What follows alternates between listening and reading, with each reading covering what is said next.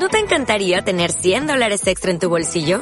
Haz que un experto bilingüe de TurboTax declare tus impuestos para el 31 de marzo y obtén 100 dólares de vuelta al instante. Porque no importa cuáles hayan sido tus logros del año pasado, TurboTax hace que cuenten. Obtén 100 dólares de vuelta y tus impuestos con 100% de precisión. Solo con Intuit TurboTax.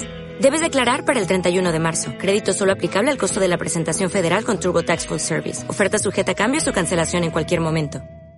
Bienvenida, bienvenido al podcast del arte de la memoria.org, donde estudiar no es una carga más, nos hacemos con el control de nuestras vidas y para quienes sacamos tiempo de donde no lo hay. Episodio número 70. Lo que no hacer si quieres ahorrar tiempo. De lo que te voy a hablar en esta ocasión es de las cosas que más bajan tu rendimiento al estudiar y que más hacen que pierdas tiempo o que no lo aproveches al máximo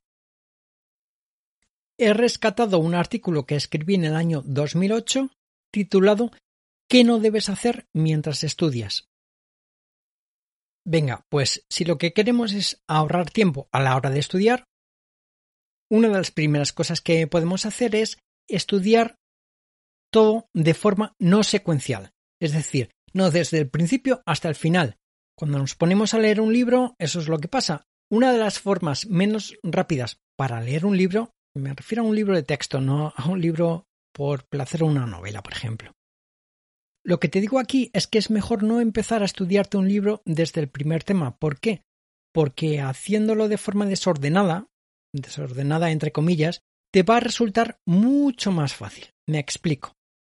Vas de lo grande a lo pequeño, de lo más divertido a lo menos, de lo que más despierta tu interés a lo que menos.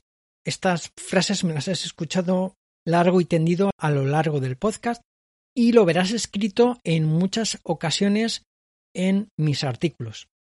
Cuando vas primero a lo que más te atrae, a lo más divertido o a lo que más te interesa, ya estás ahorrando tiempo.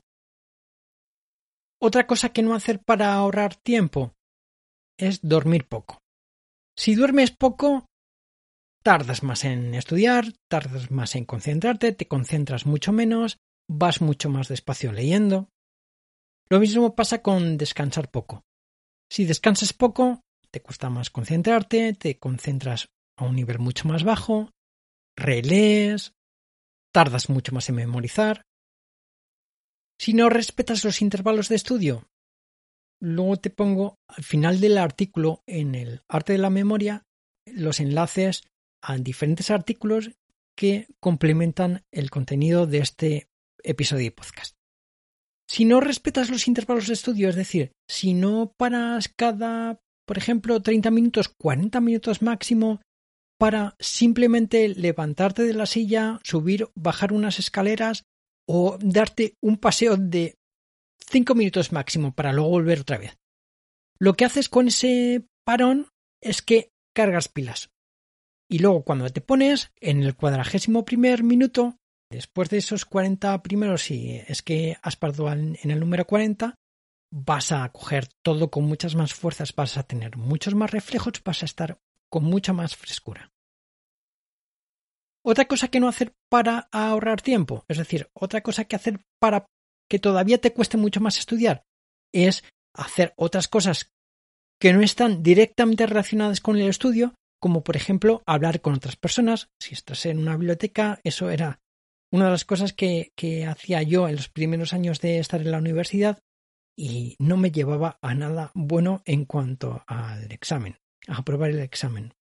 Si estábamos hablando sobre algo en concreto, dudas que teníamos de lo que estábamos estudiando, entonces vale, pero si no tiene nada que ver con el estudio, entonces ahí no estás aprovechando bien el tiempo. Otra cosa que puedes hacer para no aprovechar bien el tiempo mientras estás estudiando? Pues, por ejemplo, navegar por Internet, responder en las redes sociales, coger el teléfono y hablar con alguien, responder al correo electrónico. Otra cosa para hacer simultáneamente según estás estudiando para no aprovechar bien el tiempo, para desconcentrarte o para no mantener una concentración alta o no llegar al máximo de tu concentración durante más tiempo. Es, por ejemplo, ver la televisión. Otras cosas serían, por ejemplo, beber alcohol mientras estudias, beber café mientras estudia, beber té mientras estudias. Es verdad que tanto el café como el té te dan subidón, pero es momentáneo y luego la caída es mucho más grande que si no bebieses café ni té y solamente bebieses agua. O sea que si quieres no aprovechar bien el tiempo, entonces mientras estás estudiando bebe café y té. Ni bebas agua, ni te des una vuelta a un paseo de dos minutos. Si quieres perder el tiempo mientras estudias, café o té. Lo mismo pasa con fumar. Lo mismo pasa si comes de forma inadecuada. Como ocurre con las dietas ricas en azúcares, en lugar de comer de forma más sana, basando la dieta en frutas y verduras principalmente, pues cuando cambias a chocolates y golosinas en lugar de manzanas y lechugas, ahí entonces estás desaprovechando tu tiempo al estudiar, estás haciendo que tu tiempo de estudio se prolongue o lo que estás haciendo es que en ese mismo tiempo de estudio lo que haces es que rindes mucho menos. Una última cosa que te comento sobre qué puedes hacer para no aprovechar bien tu tiempo al estudiar es encerrarte evitando hacer deporte. Cuando hablo de hacer deporte, te explico, igual que en muchas otras ocasiones, no se trata de correr en una Olimpiada, de participar en una Olimpiada, simplemente de estar en buena forma, ya está. Es muy fácil, se consigue simplemente con salir a andar, por ejemplo, todos los días un ratito. Conclusión, Aplica el sentido común a todo lo que haces e intenta guardar el equilibrio con el resto de actividades sanas que benefician a tu cuerpo, tu mente y los resultados que persigues. Gracias y cuídate. Un abrazo desde el memoria.org, donde estudiar no es una carga más, nos hacemos con el control de nuestras vidas y para quienes sacamos tiempo de donde no lo hay. ¿No te encantaría tener 100 dólares extra en tu bolsillo? Haz que un experto bilingüe de TurboTax declare tus impuestos para el 31 de marzo y obtén 100 dólares de vuelta al instante.